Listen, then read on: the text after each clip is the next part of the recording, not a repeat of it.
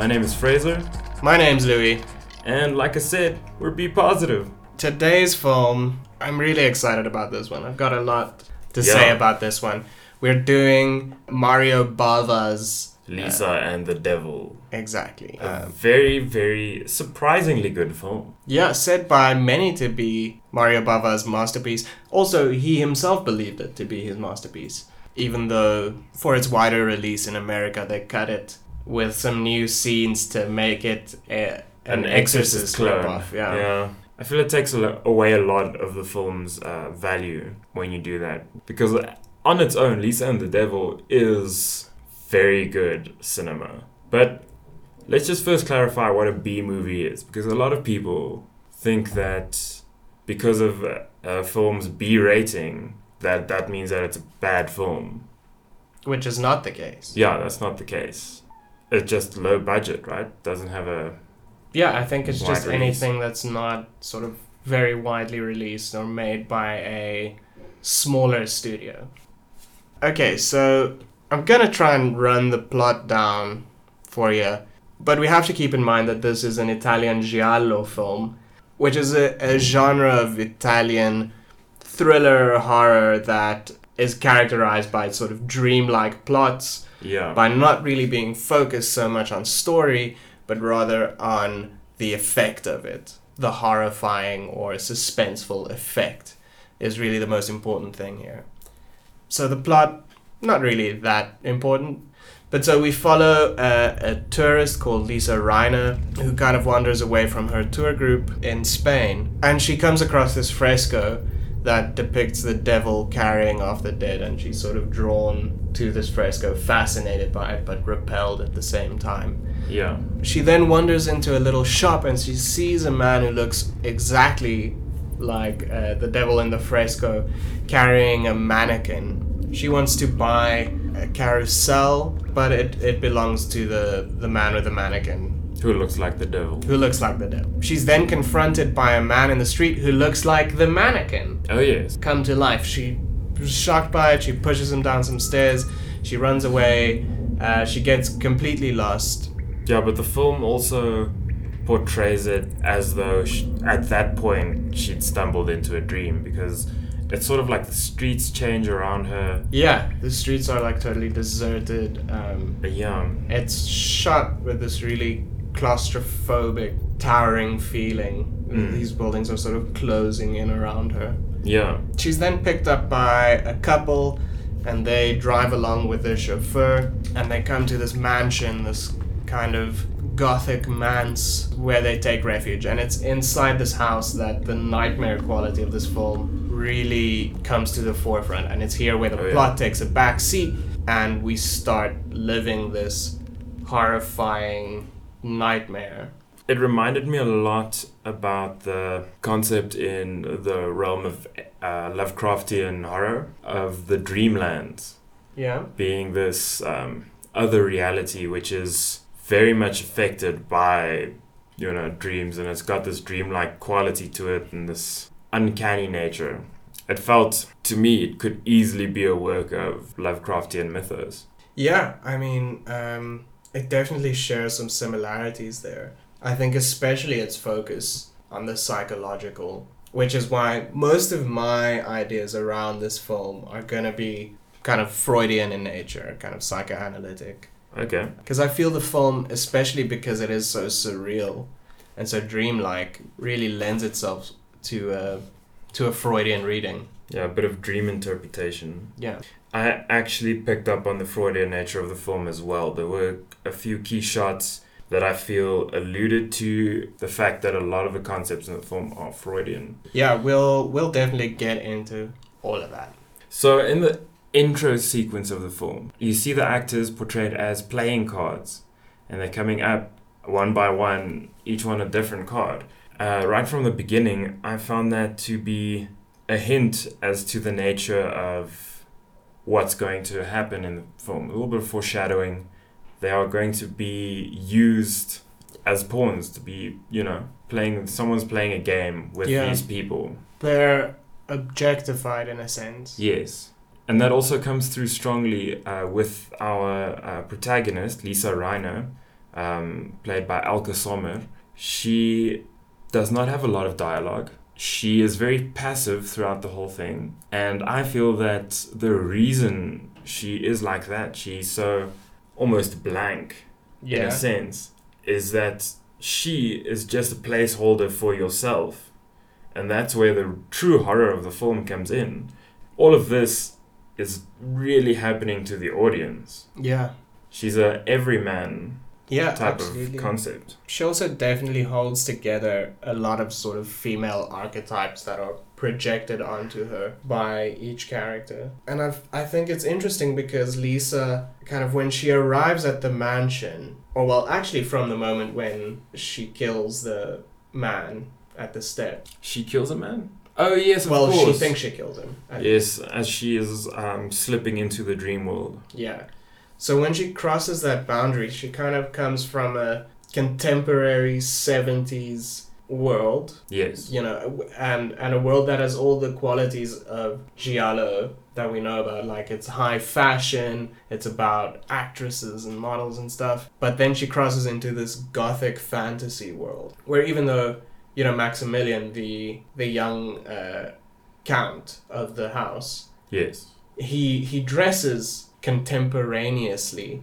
Yeah. He's wearing 70s clothes, but his whole world and his whole outlook reminds of a much darker past, like a 19th century Yes. gothic um, feeling.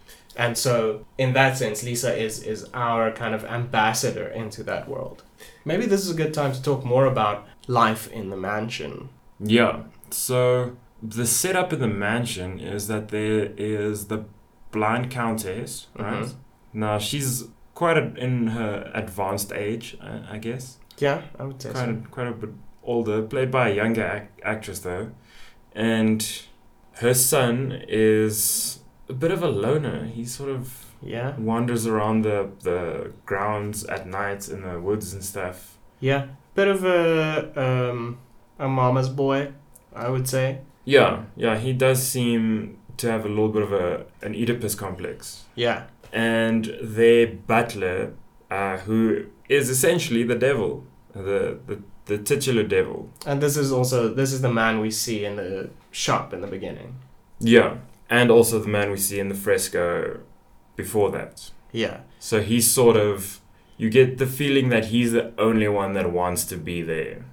he's he really is the only one who's okay with being there. Yeah. who kind of accepts it. As the film continues, we discover that Maximilian had murdered his old girlfriend, Elena, because she had made his mother jealous. Which, I mean, there are some clear readings there where it's this conflict between his desire for his mother and his desire for Elena, where the only way to resolve it is to to kill Elena. He does end up killing his mother as well. He does in the end, yeah. Um, in a very Freudian scene, loaded with symbolism, he stabs her in the chest. with a short dagger.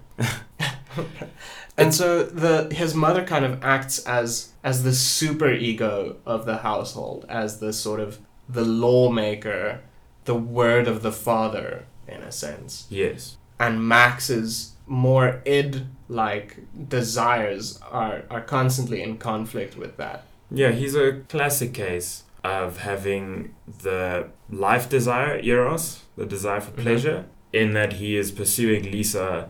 He's pining for, uh, what was his? Elena. Eleanor. He's pining for Eleanor, he's pursuing Lisa, but then you get his death desire is Thanatos. He kills the things that he desires because of this conflict between his mother telling him what to do and his desire telling him something Yeah. else. And I think the death drive is especially fascinating in the context of this movie. the Um, Death Drive, by the way, is the name of my roller skate company. it's quite interesting to understand how desire functions through the lens of the death drive. This idea that we are constantly seeking fulfillment, constantly seeking to fulfill our desires. But, you know, say, I want to have fun, I go get drunk, but then when I wake up, it's gone again, and I have to pursue this new desire. Or if you're working really hard, you can buy yourself a cool new phone and then you go buy it and then you have it and it's kind of meh and Yeah. then you need like that next other thing, right? Because we never really reach the object of our desire. And the death drive is fascinating because it's that thing which seeks to fulfill and annul all desire by ceasing all tension. Yes. Um, Seeks an end. exactly. And Which I is think, also probably why humans are natural storytellers. yeah, Because we are driven to find the ending yeah, of anything that I mean, obviously that's why we solve mysteries, that's why we that's why science exists. Is because we're driven to find what's at the end of the tunnel. yeah. We want to complete our desire. Yes. And so I think Max is almost an embodiment of the death drive. Mm. He kind of he seeks an end to himself, but through his like repression and sublimation, that comes out as ending all others. let's say this all represents a human mind, right? Now you've got your superego as the the countess, Maximilian's your id, and your ego, which is the conscious part of personality, according to Freud, would then be this calm facade, even though you know all this crazy stuff's happening in the mind. It doesn't come out as intense through the ego. Yeah, I mean the ego is kind of the compromise between the the superego and the id. And in that sense, yeah, I think the butler fulfills that role. He keeps order in the house, but he also enables and sanitizes Max's killing. I wouldn't say that I'm a Freudian thinker, but I do love the psychosexual theory. Yeah, It's a great theory. who it's a doesn't? lot of fun, even though Freud was a complete madman. I'm. I would say I'm more of a Freudian than you. Oh well, Lacanian Yeah, rather than Freudian. I don't think there are any pure Freudians left. Yeah, I'm actually looking for an actual Freudian. psychoanalyst Oh, really? to go to. Do they?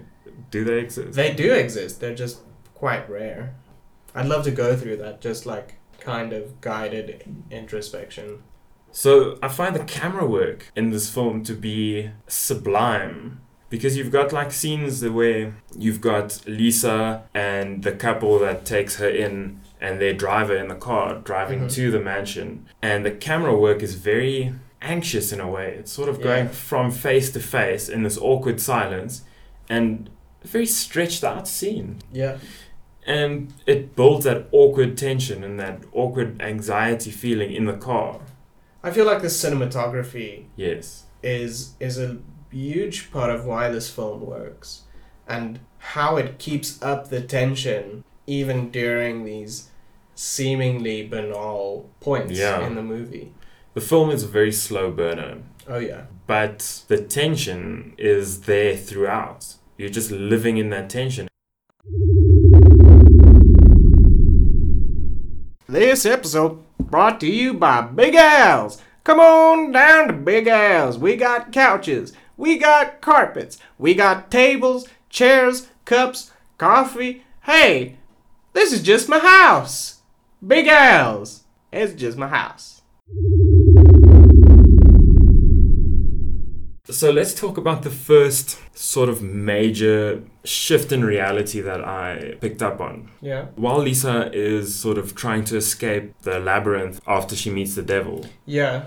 it's like, all daytime. I mean, you say labyrinth, but really it's just the town. yeah, it's just the town, but this town Yeah, becomes, becomes this this- labyrinthian sort of oppressive space. Yeah, absolutely. So at this time, while she's running, it's still daytime. I mean, there's a bit of tension, but it's still sort of you're not you're not sold on it yet. Mm-hmm. And then suddenly, it's like from one one shot to the next, it's nighttime. And as soon as nighttime falls, the tone of the film really comes into its own. Mm. But not only is it the tonal shift uh, done by the sw- switch and lighting, Yeah. but it's the abruptness of it that sort of makes you feel like reality has skewed. Yeah. And that's the first real indication that we get that something isn't right here. The normal rules do not apply. Yeah. The usual state of things has been suspended. Yes. Which is quite interesting, which, I mean, I guess quite neatly leads us into um, a discussion of the uncanny in this film. Oh, yeah. Because that itself is already like an uncanny moment. Yes, definitely. A large part of what I felt maintained the uncanny texture of the film really Mhm. was the use of the wax dolls. Yeah, Were they wax dolls or just I'm not sure what they're made out of, which I guess is also of- yeah that just plays into it. like they're molded. I don't know if they're plastic or yeah, they seem to be plastic but also very breakable and fragile. Yeah, It's never really and explained. soft. they seem like they could be alive, but they do sort of dip into the uncanny valley. Yeah, They're very lifelike and realistic, but there's something off. yeah, absolutely. I mean, just if if there are some people who aren't really sure what the uncanny is, go look at those mannequins and you'll know. Yeah, It's it's when something that is homely, uh, well, what Freud called Heimlich, becomes strange and becomes all of a sudden unfamiliar in some way. we'll uh, we'll post some pictures of the of the puppets on the Facebook page, just so you can see Yeah, what gonna we're talking about. that. this Um, this film uses the use of imagery in this film is amazing. Yeah. So that feeling of fear or that feeling of discomfort with the uncanny comes from this idea that it reveals something about what you thought you knew that terrifies you and that you can't understand. It's finding the terrifying in the ordinary. Yeah. And I mean, I think that's what this film does absolutely brilliantly.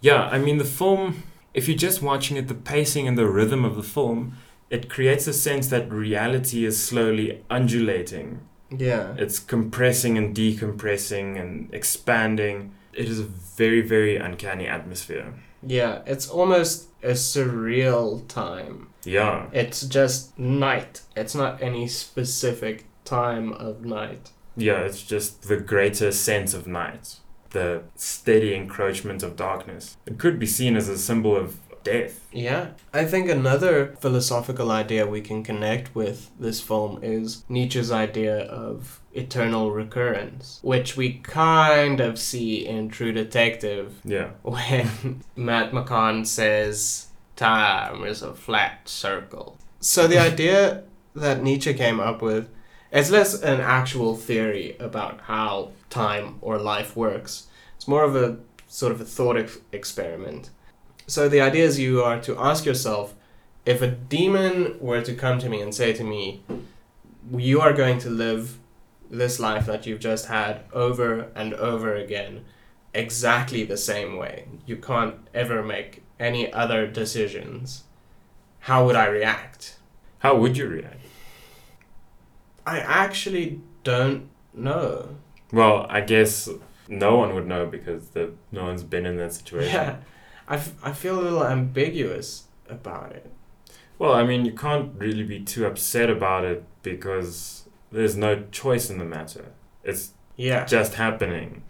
Yeah, exactly. And that's the point that Nietzsche is kind of making is that in the lesser man's case, I would despair at this news. I would want to kill myself, but I couldn't because I was just going to be doing the same thing over and over again. Yeah.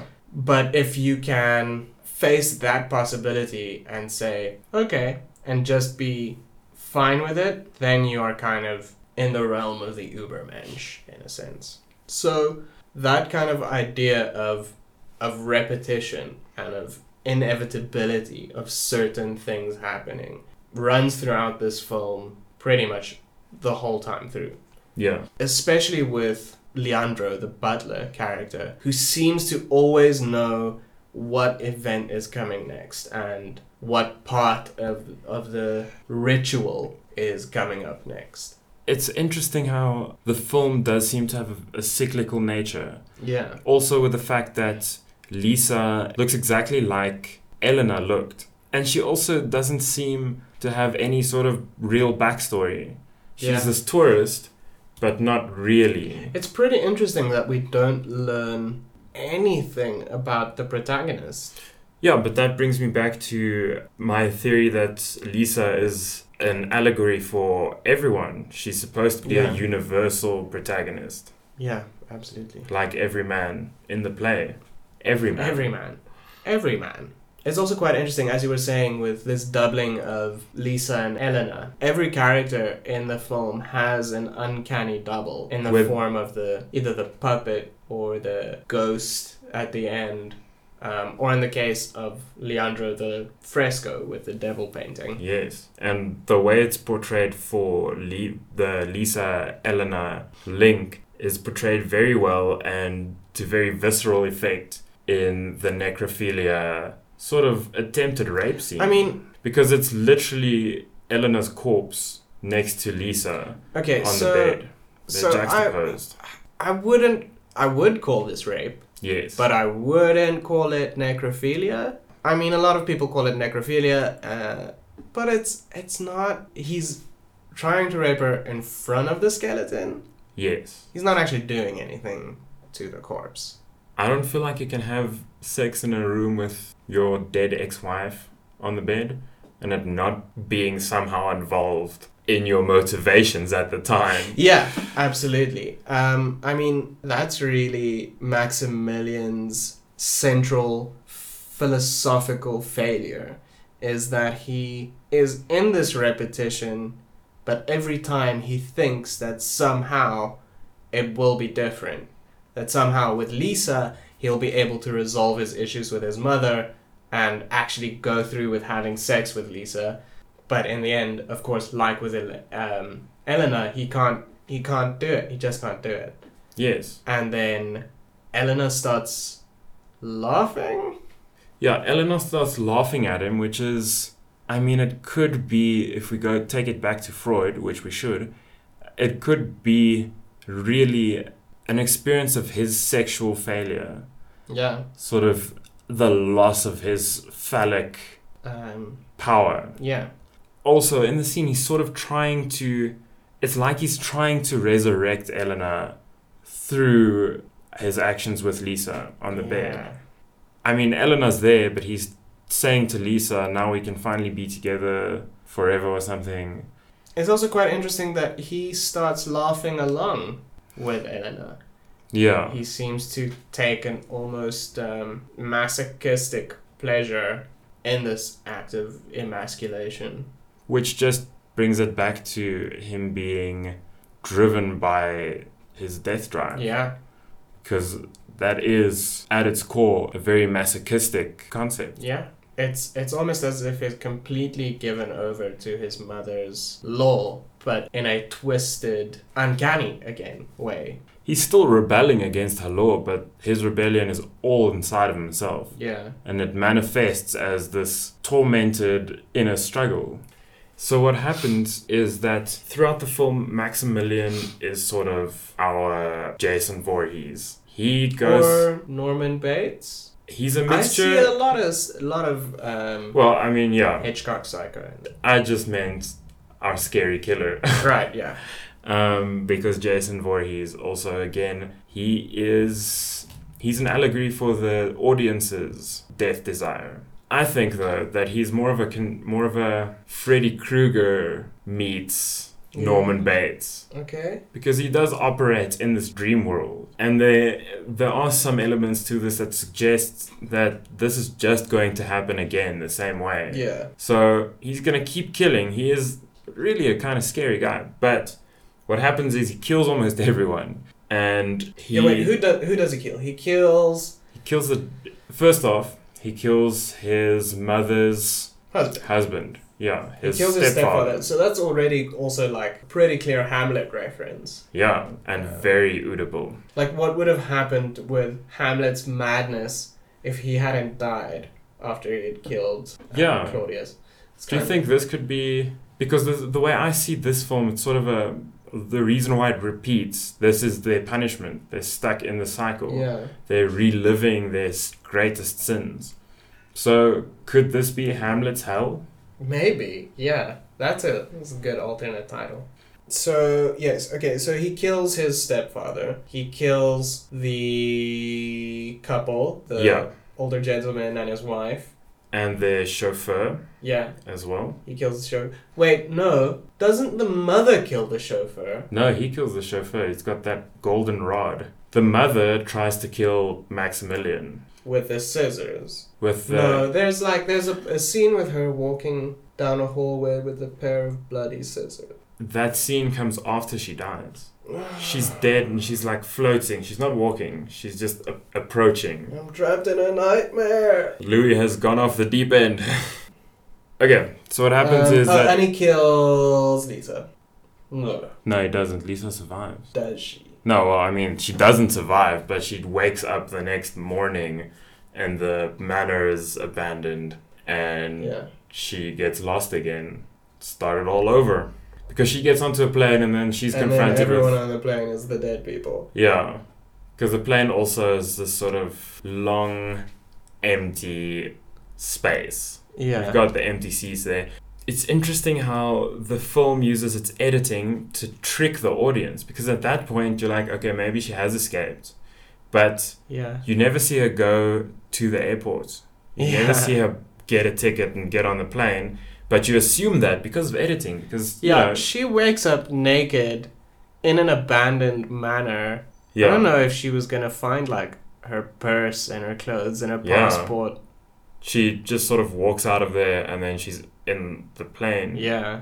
when you're while you're watching if you're unprepared it's going to be it sort of catches you off guard because you made that logical leap that's sort of what we've been trained to do through film Yeah. sometimes you uh, make assumptions and the film carries on this used that against the audience Yeah. to again to just drop it right back into the uncanny yeah. so Maximilian is the way he ends up killing his mother is he attempts to rape Lisa. It Mhm. doesn't work. He flees the scene. He runs downstairs. He gets to the dining dining room and he's confronted by the spirits of all those he murdered. Yeah.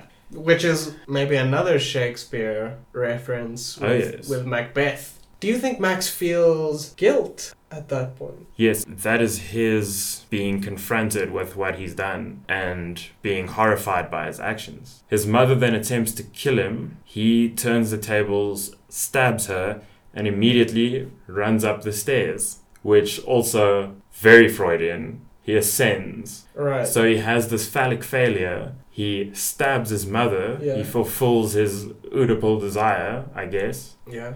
And then ascends the stairs, meaning that he has now regained sort of his He's his power. he's moved past his Oedipal complex in the most unhealthy way possible. Yes, Like he's kind of he's finally resolved this issue. but in the wrong way. Yeah. Guys, we've been talking about Zolo Maxiloft for a long time, and I have to tell you, I am a Maxiloft customer. I'm very happy, and so is my second head. Zolo Maxiloft. Change it up, potentially. What did I say here? I, I wrote down Marx exhibits a bourgeois and Oedipal desire to own, to possess others as objects. And Leandro makes this possible in its full uncanny scope. Joke's on him. Leandro owns him. Yeah. Yeah, Leandro is sort of the only person that seems to be able to leave Yeah. this space because he does go into town. he runs like- errands, he does his Yeah. thing. but these people, they will never leave. This is this is their cage. So in the scene where the couple who pick up Lisa, hmm the wife is mourning the death of the chauffeur because they were lovers. Right? Yeah. And she was in a loveless relationship with her husband. The husband is then like, No, we're leaving, and tries to force her to leave with him. She knocks him down and runs him over several times with the car. and like graphically. Yeah. Um, He is mangled. I, I would say it's the most graphic kill in the whole film. The yeah. rest the rest is sort of it doesn't play that way. The rest of the film doesn't really go there. yeah. It's all implied. The death is implied. Yeah. You get a shot of just the murder weapon swinging down, a thud, and then blood. Yeah. But with this kill, you see it all. That That's a wonderful little moment in the Mm. film. Actually, it's one where you go, ah, ah, good. yeah, something something decent sort of is happening Yeah. in this awkward in this terrifying world. hell. But that whole act, it's a very good example of a crime of passion. Because a crime of passion is often um, related to a bit of overkill. Yeah. Because she feels this man has become this massive monster in her mind, and would, for her, it seems like it would take much to kill him. So yeah. the way she goes about killing him is, it takes a while, and it's very violent. Yeah, absolutely. I have to say the acting in this film is amazing. Yeah, I've got to agree with you. Uh, Terry, no, Telly Savalas, who plays Leandro, is really good. He makes a good devil. He has this sort of he has this flat, deadpan affect, but with that malice and that intelligence just kind of lying directly beneath the surface. He seems very cat-like. Yeah, He's sort of toying with his prey. yeah, He sort he's kind of he looks kind of bored while he's doing it, but he's obviously having yeah. he finds the whole situation amusing. That lends to the uncanny nature of the film Mm. again, because what's happening is pretty rough, and he's just sort of He's the puppet master. he's largely having fun. unaffected by everything. It, it's almost as if he Exists like- outside of it. Yeah, he already knows what's going to happen. So there's some slight satisfaction in seeing it happen, but it's not a surprise to him at all. Yeah. So the scene with I keep coming back to it, but the scene with the reported necrophilia, Mm-hmm. right? Well, the reason why I see it as necrophilia is because that killers like Jeffrey Dahmer, who he was a necrophiliac as well, Yeah. killers like that, they they don't just go straight into necrophilia. There's there's an escalation period. Mhm. And oftentimes it begins by drugging a victim to have them lay inert, Right. Yeah. right? To be a living corpse. To pretend, yeah. Yeah, sense. and that's how it begins. And you see that with Maximilian because he chloroforms Lisa before attempting the rape. It's a classic, classic depiction of the early stages of necrophilia because the association of the corpse is there, but he has now made himself a living corpse to ease himself into it. Yeah, just to dip his toes in the uh, Yeah. necrophilia pool. But to me, though, this is not a sentence I thought I would ever say. But I think rape is worse than necrophilia. Yeah, it is. So I think you should have rather just gone for Elena. Yeah, I mean, it would have hurt less people. I think a lot less people would have died. It's very, very strange. You know what? Actually, if he had just moved out of his mother's house and uh, gotten a job somewhere, and Or just taken some of his, you know, aristocracy money and just he could probably use that. became a loafer in the Um, city or something. Uh, smoke yeah, opium, I've- man. Yeah. Get a hobby. Jeez. Ah, what could have been? Maximilian had just moved out of his mother's house. yeah, he could have become a Dorian Gr- Dorian Gray like character. Also, not great. Yeah, I mean, but a bit more fun than Yeah, than being He's- stuck in a murder loop. he's not a super fun character either. He's very neurotic. Yes, he he actually incredibly intense. he reminds me very much of the serial killer Richard Ramirez. Yeah. if you see the the way he acted in court once he was once he had been caught but also just his look he looks like maximilian Really? they've got a similar sort of look and their mannerisms are very similar as well So that brings us to the end of this episode of Be Positive. but positive I had a lot of fun on this one. i thoroughly enjoyed this film and i'm glad we both liked it again we're back on back on the same page Yeah, that's great. I'm I was getting a little worried. yeah but i mean never cry werewolf wasn't as Rich or as Yeah. textured. Yeah, but it was also, I mean, that's because it was a very postmodern thing and fundamentally would never have been rich or textured. Yeah. Where this film is very Freudian, very symbolic. It's got a lot to talk about in it. Yeah, probably much more than we already did, but we've been talking about it for a while now, so. I just want to say that uh, in closing, that, you know, the devil, um, Leandro, the butler, it's like Lisa doesn't exist outside of his little pocket dimension of torment. Yeah. So it's like he created her to fulfill Eleanor's role to complete the cycle of torment. She's kind of herself uh, one of the puppets. Yes. I mean, it just goes to show that the devil truly works in mysterious ways. Yeah, I just like to say that I mean, if you watch any of the movies we've covered so far, definitely watch this one. Yeah.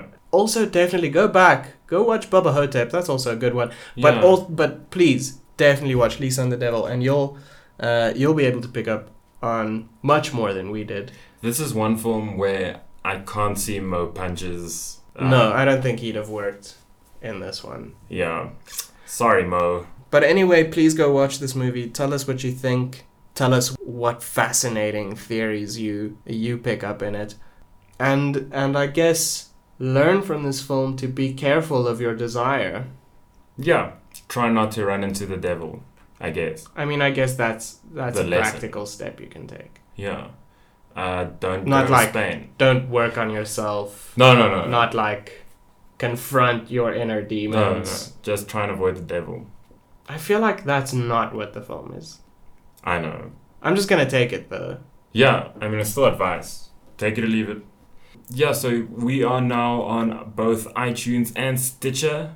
So yeah. So if you're on, in the Android crowd, yeah, check us out. Um, we don't really, we can't get uploaded on Google Play Music. yeah, no, because that's Not, not, available. available. in South Africa. Yeah, so Um, it's sort of we're limited in that regard. But check us out. Remember to um, subscribe and to rate us. Please give a rating and a bit of a review, I guess. Yeah, and I mean, Let us know what you obviously, think. rate us five stars, nothing less. Just like fawn a little bit. You don't have to be honest, but just be really nice. okay, uh, be positive. Just be positive, Yeah, guys. guys, come on. That's how. That's the way it works. And um, we'll check you on the Facebook page. Uh, you can tweet uh, me at Fraser Chonji. Yeah, you can tweet at me, Louis Audia Ru. It's not a very catchy handle. Louis Yeah. A.D. But I'll also be active on the Facebook page, so if you want to reach out over there, feel free. Yeah, and we would love to get into uh, touch with, um, you know, the people listening. Yeah, we hope there are people listening. We might be. I listen to this podcast. Okay, but other people. Uh, Because we might just be talking to ourselves, to me. to. We might just be talking to you. Oh wow, is this is this my psychosis? This is your endless night. Dun dun. Okay, guys, see you in a couple of weeks' time. And um, as always, you stay scary. Spook, spook time.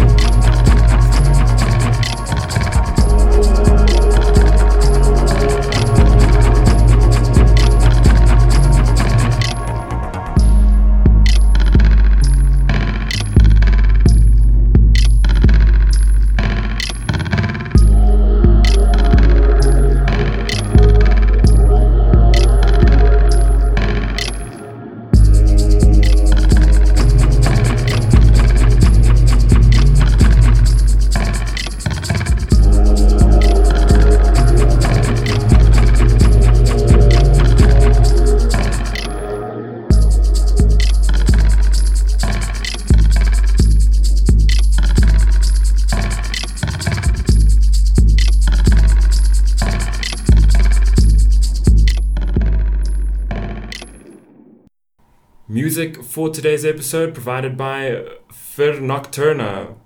Vir Nocturna? Vir Nocturna. V I R Nocturna. You can find them on the Apple Music Store.